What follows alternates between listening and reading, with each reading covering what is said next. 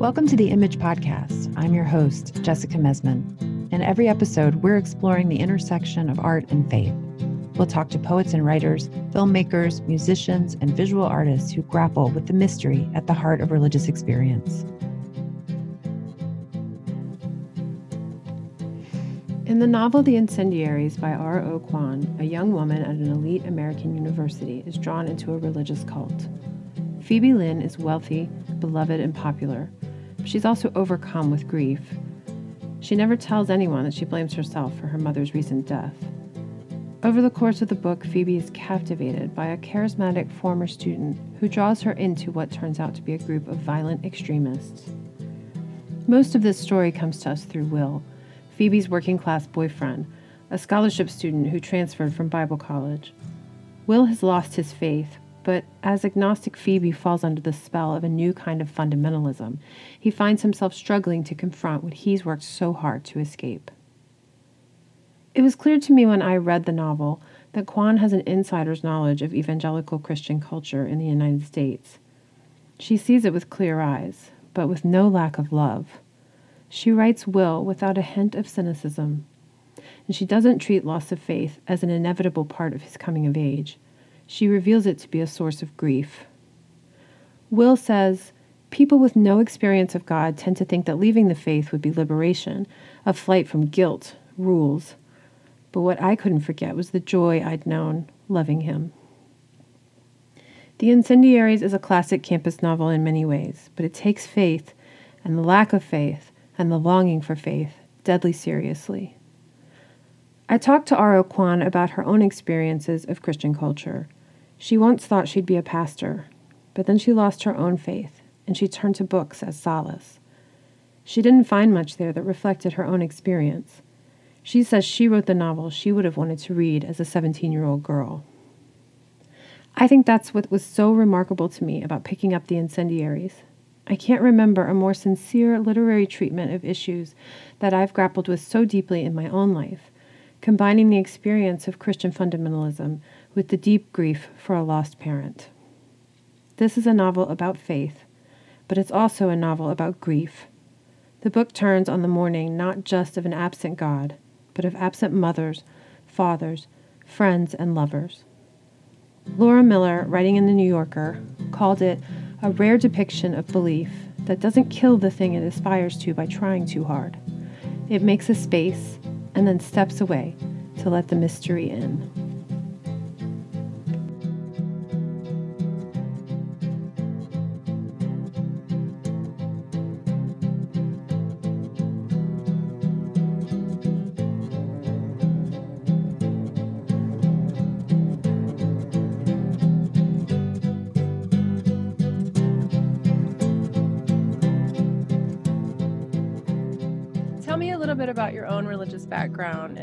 Experience of religious faith. Yeah, of course. Um, so I grew up very religious. Um, I was so religious that uh, throughout throughout high school until I was 17, I pretty much my entire life plan was to become a pastor or a missionary. Um, and then when I was 17, I lost my faith, and so that that sort of went out the window. Wow, what what church did you grow up in?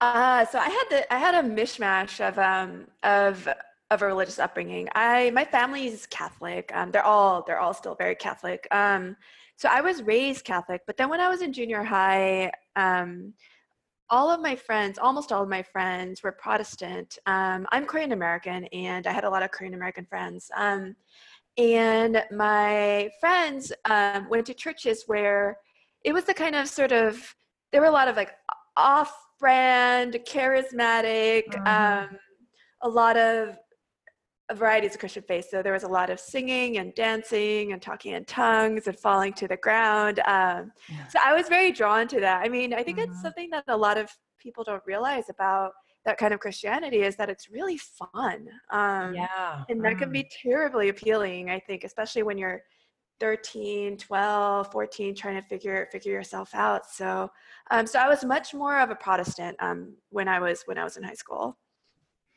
That's so i'm nodding in recognition because i also was raised catholic and kind of against my Will was my family left the Catholic Church when I was around 14 and moved into a Pentecostal, non denominational environment. So I'm just nodding along with you. Um, very similar experience and trajectory, which makes a lot of sense because I was, re- as I was reading The Incendiaries, I just felt this deep recognition of mm-hmm. you, uh, of your voice as an author. It was really clear to me when reading that you spoke the language of faith that you had a real insider's knowledge of a kind of evangelical Christian culture that so many of our contemporaries don't speak. And that was really interesting to me. I could really see that in the book that you spoke the language of faith in a way that it seemed like only someone who had lived it could have. Oh, that means so much to me. Thank you. Um, yeah, I think that was the what you say about about how, how few of our, um, our of our contemporaries have experienced this that was one of the the sort of main drivers for the book for me um, because of how I, I just felt so desperately alone when I left the faith. And when I left at the time, everyone I knew, almost everyone I knew, was ranged from religious to extremely religious. And that was when I was 17. But then when I went to college, um, which was an East Coast liberal, liberal arts school, almost everyone I knew ranged from completely not religious to had maybe gone to Easter every now and then with a grandparent. right. right. Uh, so it was on both ends. I just I wanted to write a book that could speak to these varieties of religious experience and make sense to people on um, different parts of the faith spectrum. That's what's so special about Will, I think, as a narrator. Um, it's really remarkable the way you write him, even as a, I guess a sort of apostate but he he doesn't have any cynicism about the community he came from and he really mourns the loss of his faith.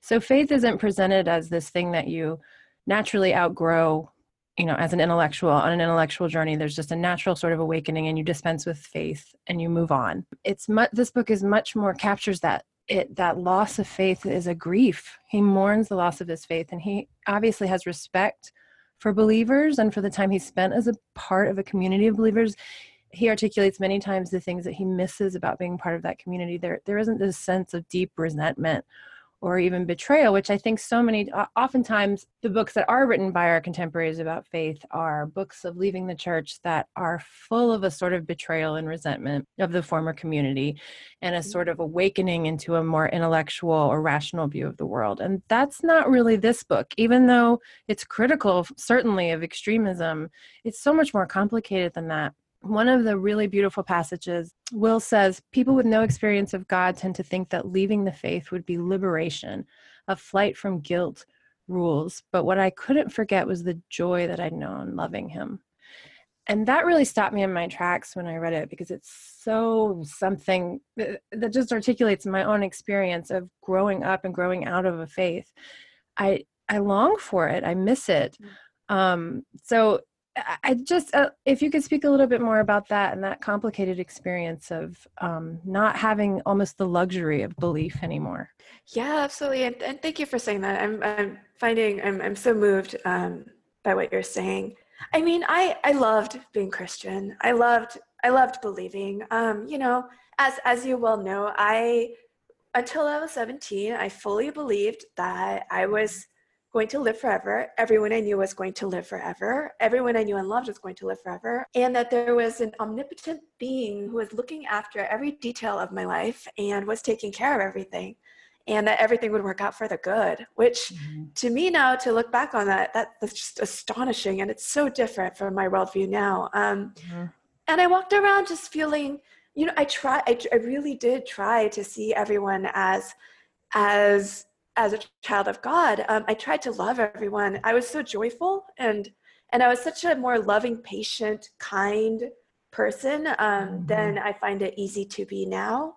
And I just I think when I went to college and I started every now any anyone who was a good friend at some point I would know um, I would just sort of say, by the way, I you know until recently I was I was very Christian. I um, I lost my faith not so long ago, and everyone just sort of looked at me puzzled and said hey, well, uh, you know, good for you. Now you can drink and right. have sex.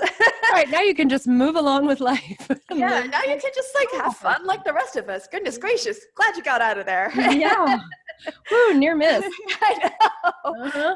and it was and it um it was such a large additional layer of pain to have this grief that could not be that wasn't legible to anyone i knew yeah. as grief in a way and i don't say this lightly i'm so close to my parents um i almost envied people who had lost a parent or a sibling because they had a pain that the minute you say you know like my mother died a couple of years ago the people are just like i'm so sorry. Um that's that's truly terrible. That's I, I people people even if they can't actually empathize with the pain they're trying and they at least recognize that it's an enormous loss. Whereas with the loss of god um, almost no one i knew could even see that i was in pain. And so that was it, it just it just made me feel so unseen and so alone. And i wanted to write a book for that girl to just let her know she's not that alone she was never that alone and she doesn't have to feel that way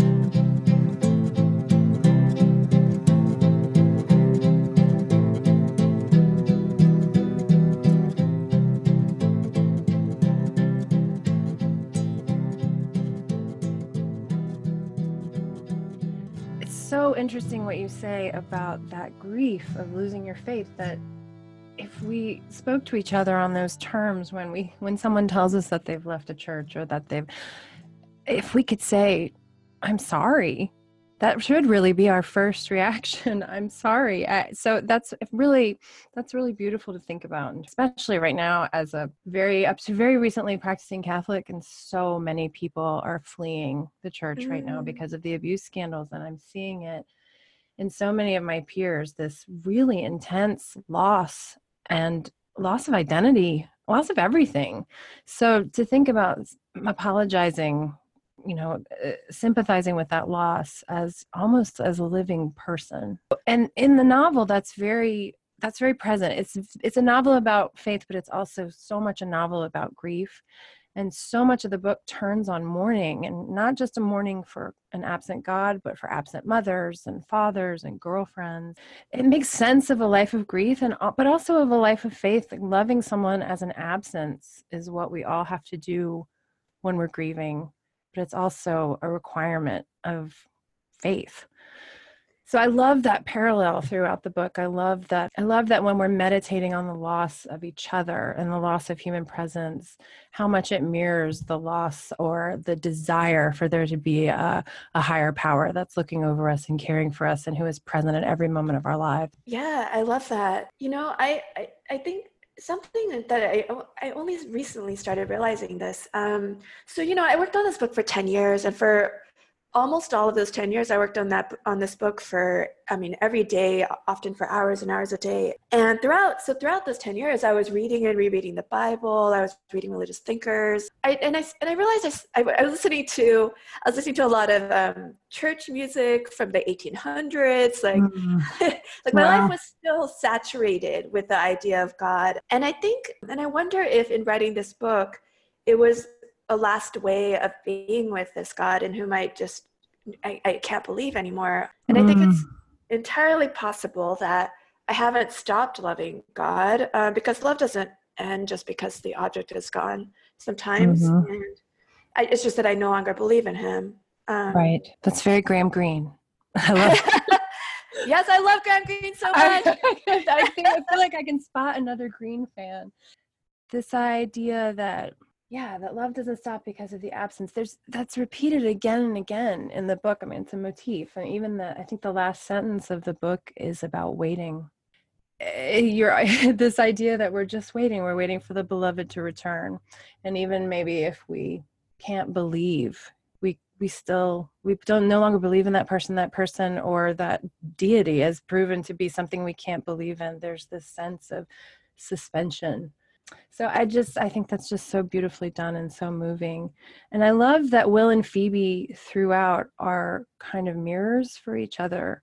Um, their arcs are almost reversed. So he loses his faith but she gains a sort of faith when she comes under the influence of john leal who is basically a cult leader. But there, this mirroring happens again and again in the book. You know will's mother needs to be babied. Phoebe's mother babies her own child. One child hurts a mother, one child saves a mother over and over. One mother's abandoned by her husband, the other mother flees from her husband.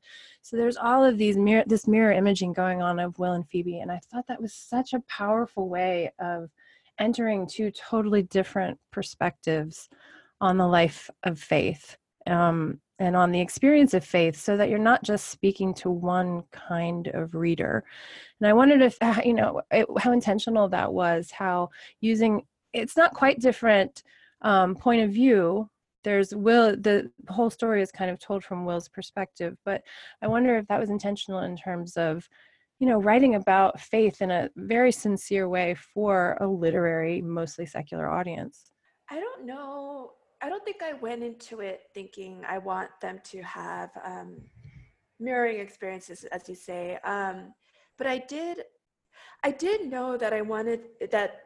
It, I mean, Phoebe and Will are very different people in a lot of ways, and but they both have lives in which their lives are no longer intact um, mm-hmm. when they meet, and that for them is a is pulls them toward each other, and and I think because at that age at at 18, 19, when you're in college, there are still people whose lives are feel yes. relatively intact. Mm-hmm. Um, Trauma be, bonds, bringing people yes. together throughout history. All the great relationships. and there can be a, a, I think there can be a great rift between people who whose lives still feel intact and people whose lives no longer are. Um, mm-hmm. And so I think that's yeah that's that's part of the powerful bind between those two and also part of how how john leal draws people to himself and to his cult so yeah i just think it's part of the uh, why the novel is so beautifully complicated about religion we're not getting one set of you know stereotypical views of evangelicalism or extremism and it's very understandable how each person would be drawn into the space that they've been drawn into sort of um, orbiting these issues of faith. So while phoebe and will are mirrors as you point out there there's this there's also a huge gap between them and one of them is this sort of stark cultural difference so phoebe is very formed by korean culture or maybe by her mother's rebellion against Korean culture. I, I love this mm. passage where we learn that Phoebe's mother wouldn't teach her how to cook.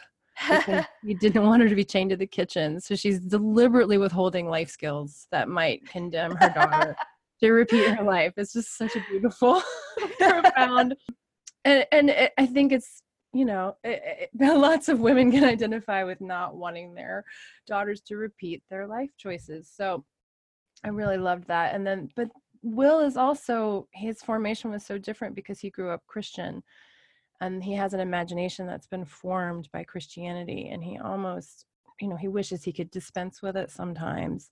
Mm. And I, Phoebe sort of feels the same way at moments about how her mother raised her. You know, she kind of wishes she was able to care for herself better, but she mm-hmm. understands why. So on the subject of the Christian imagination, though, when Phoebe and Will see a picture of their mutual friend, Julian, as a child with his arms flung out, Will immediately sees a crucifixion pose and Phoebe sees a kite. And I loved, there's a sentence that says, I loved Phoebe's pagan mind, unpolluted by his blood. That is such a powerful set of ideas that you are almost polluted by this Christian imagery. You can't help but see it everywhere. And that's part of that religious language that you speak so fluently um, that I think is often difficult for someone who wasn't raised in a Christian culture or in the church to access or to understand. So there's this gap between those of us who are writing about um, these ideas and the potential audience or the potential publisher for the work that we're writing and we really in some ways speak different languages. Um, and you know has that been a problem for you in writing about religion? Is it something that you've had to consciously think about in writing for um, a literary audience? Yeah that's that's such a good question and thank you for and thank you for pulling out um, that line that that um, that line meant a lot to me thank you oh, it's one of my favorites I'm so glad to hear that. Um, it it definitely. So at first, I I was very concerned um, about how I was going to write a book about this experience that would um, that would be at all legible to to a lot of the um, to a lot of the literary people I knew. And I and I mm-hmm. first started learning this in my MFA because I was writing, I was trying to write this book, and for for the first two years of its existence, um, the book was very, it was very meditative. Um, it was very sort of like a person walking around, sort of thinking about the nature of an absent God. Um, and mm-hmm. most of my classmates had had no experience of religion, so they were just like, there was like, this is. They were like, what is this? I, like mm-hmm. often, like. They, they just would say that I mean they weren't being unkind. They were providing feedback and they're saying this is boring you know? Um, right. and we don't even understand why it's such a big deal right and, what's uh, the big deal? That's so funny i mean i went through such a similar experience when i got my mfa um, moving from new orleans because i was a religion reporter that's how i started and then moved into you know writing nonfiction and essays and went to a graduate program and people i was there was just such an astonishment on both of our parts that what I was writing was incomprehensible and what they were saying was incomprehensible to me. It took me a really long time to adjust to writing in a culture that didn't have the vocab like basic vocabulary that I had, nor did they understand why it was important to me. And it was like you say, it wasn't malicious. It was just a communication breakdown. Um, and I think I, you know, I was very discouraged for a while, and I, I, think I overcompensated by, you know, leaving my religious material behind for a while, and then maybe overcompensated in the other direction too. Started writing too much religious stuff, but um, so I'm just I'm nodding again in recognition that it's it is a concern. I don't think I know that people are writing about religion and writing beautifully about religion, and that's what we do at Image, writing about faith and mystery um, as yeah. literary writers and artists but the, it is it can be very difficult to sort of find your place for your material even though we know the readers are out there. Maybe they're not typically readers of literary fiction as we've been told people read literary fiction but I, I still find it really hard to believe. I mean i was looking up i think 71% of korean americans identify as christians according to Pew. So that's a lot of readers who aren't, you know, necessarily finding their um, formative experiences reflected in contemporary fiction. So I wonder if you have anything to say about that or add to that. Yeah, no, absolutely. Um, for me, at least, I found that, at least with this book, and we'll see what happens with this book, at least with this book, I found that once I started externalizing these questions and my like absolute obsession with God and faith and the loss of all of this. Um, once I started externalizing these obsessions, that's when the book started really sparking to life. Um, and so that's when that's when the that's when the cult started coming in. That's when the mm. the act that's when things actually just started physically blowing up with with explosions. Um, Say more that, about what you mean about externalizing the obsessions. Externalizing. So, um, so for the, for the first two years of the book, um, the book was really about a, a melancholic um, young woman wandering around meditating on the nature of an absent God, hmm. which was exactly as fun for people to read, let alone to write as that sounds. Um, and then and then i and then i started over with essentially the same characters but with everything shaken up. And then that was when the cult started coming in and that was when at the time I, I, volunteered very briefly at a planned parenthood as a patient escort um, mm-hmm. which uh, for those for people who don't know that's those are the people who walk people back and forth from their cars um, from their cars into the clinic and back to get mm. past the mm. protesters so people feel wow. alone um, mm. and as i was doing that it was clear at least at least um, at my at the clinic where i was volunteering it was very clear that the protesters were mostly if not all christian from what they were saying and the signs they were holding mm-hmm. and i mm-hmm. felt this nearly um, physical split between who i used to be and who i was as a patient escort um, and it just and it, and it, and it, occurred to me that this is one of the most visible and painful ways um, this country is just completely split on on its values and, and on what people prioritize. And i think that's when that's when the that's when the healthcare clinics the abortion clinics started making their way into my novel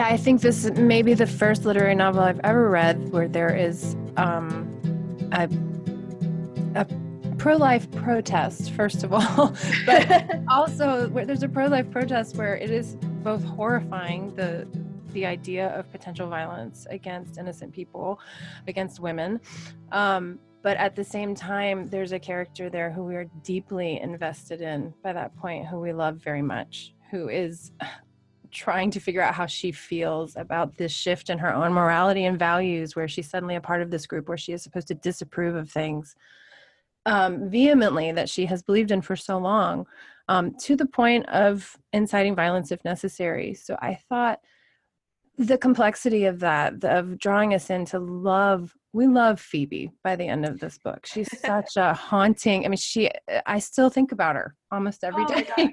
um, those final images of her of what and it, it, the beautiful writing that helps us to um, enter into the um, the pain of loss also just stays with you so i i think i we're sort of primed for Phoebe to haunt us after we close the book, which is beautiful. But we're so invested in her by the time she becomes ensconced in this cult community that it, it, she's such a sympathetic character. She's I have a religious extremist who we identify with, and it's more than pity. It's real empathy and understanding um, why she's drawn there because of her own trauma and grief.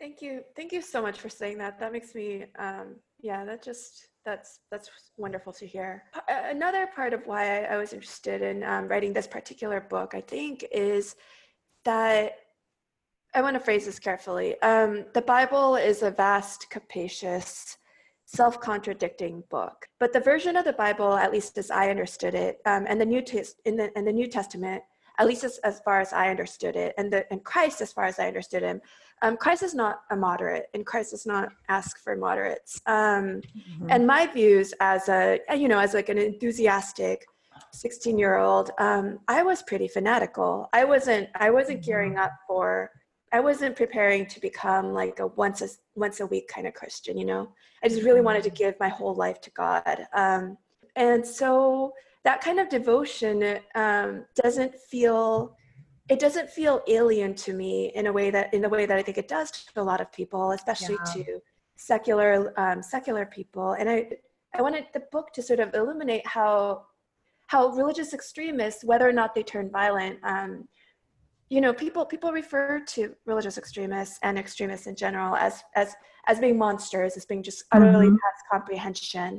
Mm-hmm. And I think mm-hmm. that that language, that language of incomprehension, of, of, of turning, of saying people are monsters, of putting them beyond the pale of humanity, um, mm-hmm. makes it absolutely impossible to to see them as humans and to see and to try to try to try to yeah try to try and sep- that separation i think is, is very harmful mm. and that seems like something that only literary fiction can do only art can give us that space where we can inhabit those contradictions and hold this in our head at the same time to see what she's doing as hateful and against what we might politically believe in and also to really love her and care for her as a person as a character i've been reading some of your essays as well and there was one or it might have been an interview that you did where you talked about asian women as a demographic often expected to be quiet and docile and I think the, the quote, the exact quote was, We're routinely labeled the so called model minority, a mm. hateful idea trying to press us into the service of white supremacy. And I thought about Phoebe when I read that, and I wondered, Phoebe is an Asian American, and I wondered how you, if that this that idea was playing into your choice to depict her as such. Mm, you know she's a- not she's she's she's sweet and fun and popular she's phoebe, phoebe. but there's so much more there and to think that that girl is the one who becomes a dangerous extremist is you know i just wondered if that if that was a political choice if that was a personal mm-hmm. choice or if it was even conscious ah that's such a great question i don't think anyone's asked that before Let's see. I think that wasn't a thought that expressly went into it, but that is a question or this, the stereotypes about about Asian people and Asian women mm-hmm. are certainly something I've, I've been I've been very conscious of for a long time. And so that of course i think plays into my fiction and into my writing in, in significant ways mm-hmm. do you see yourself as being political and being wanting to write more politically oh yes i um i honestly feel as though there is no writing that isn't political mm-hmm. um and i think and i think more and more i think it's just a when when people have said their writing isn't political, I think they're just I think people aren't conscious of how political their writing is. Um, right, it's naivety. Hmm. Right, and so like if if if someone would try if someone were to try to argue that say like I don't even know let's say like Updike's fiction isn't political, that would be wild. The man is writing right. about the man is writing about um, about often rich. Um, white mis- often extremely much misogynistic people um that's that's mm-hmm. political that's very political. right mm-hmm. So a few months after my book came out, I had never really talked publicly about about being bisexual. In part because um, I, th- I, think in part because I, I married my first I married my college boyfriend, um, and uh, so so I'm you know I'm married to a man, um, mm-hmm. and it's it would be hard for my and talking about my being queer would be would be hard for my family and so i think for both of those reasons i just never talked about it but the number of writers that there are you can really just count on your hands. Um, and i thought you know this is something that i live in san francisco you know all my friends mm-hmm. are are are deeply progressive. Um, this is so easy for me to do is to just talk about it. And it, it i could do so much with with at such little cost to me. Yeah and so i just started talking about it and it's been it's been the response has 99.9% of it has been amazing and it's been so wonderful to i mean i, I get so many messages now from other bisexual um,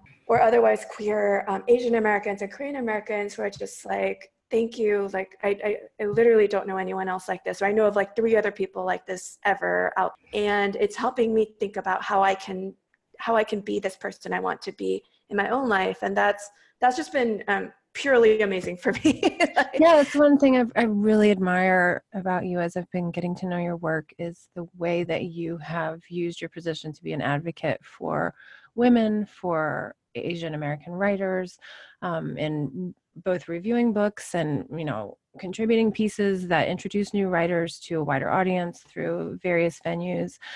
And I think that um, you know being a good literary citizen at this point means being a good citizen. so mm-hmm. I feel like we don't, yeah, we don't have much choice but to take a stand. And one of the things you wrote that I found so powerful was the essay in the Paris Review that was called On Being a Woman in America While Trying to Avoid Being Assaulted. Mm-hmm. And that was so widely shared and that you you listed all the ways that you protect yourself just on an average day. It's really a list of all the things that almost every woman has to do um, without thinking all day long. And it was like all of us who were reading were just nodding along in agreement um, but we maybe didn't even realize that we do these things as acts of protection because they're just second nature stuff like locking your door as soon as you get in your car or taking your mm. drink to the bathroom at the bar um, even having to take it into the stall with you, which is like really this is gross, but I don't want to, you know, get date raped. So, yeah, um, and then or measuring exactly how nice to be to a stranger without encouraging him or angering him, because that mm. would also be terrifying. Um, all that extra mental mental and emotional labor as we're calling it now that's invisible and exhausting um, and it's just one of those things that someone needed to say. And suddenly every woman feels this tremendous um, sense of recognition and a, a, a, sort of a relief that we didn't even know we needed. We didn't even know was possible to feel. I think that's really it's really powerful. You wrote in that essay that men ask you sometimes why there's sexual violence in your novel mm. uh, or why there's so much of it. And your answer was perhaps sexual violence shows up in my novel the way light does or dialogue. It's so intrinsically a part of my life that I find it hard to imagine leaving it out. Thank you. Thank you. You're going to make me cry.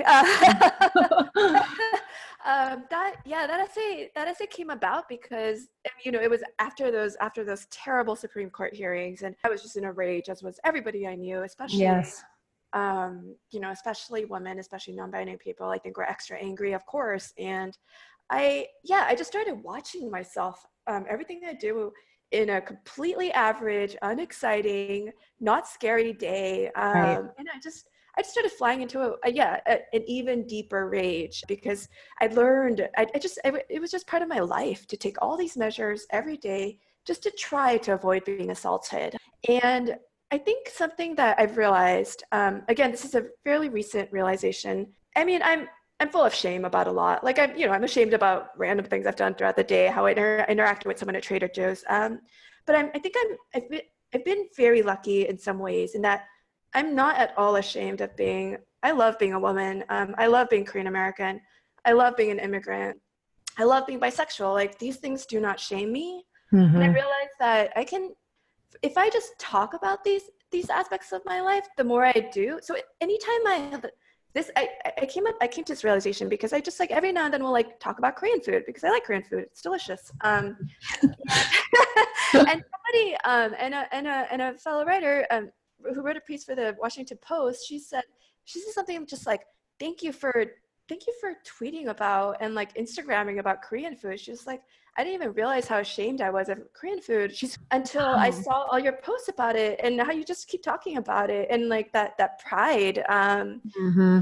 affected me and I was like, oh, that wasn't even something. I just really like Korean food. right, exactly. And yeah. so um, in, in in these ways, I feel I've been very lucky. I just somehow was raised in a family that never made me feel lesser than for being a girl. Um, they never I, I grew up in a high school in a town that was predominantly Asian in Southern California. I went to public high school that was predominantly Asian. Um, and so I never grew up ashamed of the food that I that I that my family ate. Um, so I feel as though I have these bizarre, relatively unusual. I've been learning relatively unusual sources of strength that I'm very grateful for, mm-hmm. and I mm-hmm. love that I can I can share that and try to give some of that to other people too.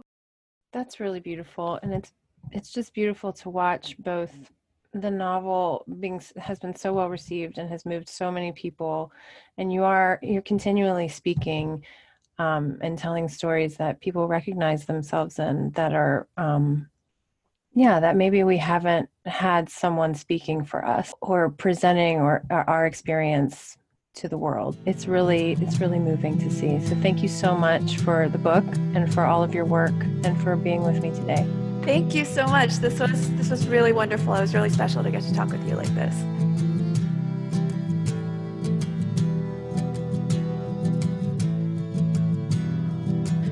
You've been listening to the Image Podcast, produced by Roy Salmon and Cassidy Hall. Our music is by Sister Sinjin. For more information and to subscribe to the print journal, please visit the Image website at www.imagejournal.org. There, you can also learn more about each episode of this podcast and find links to books and other resources discussed.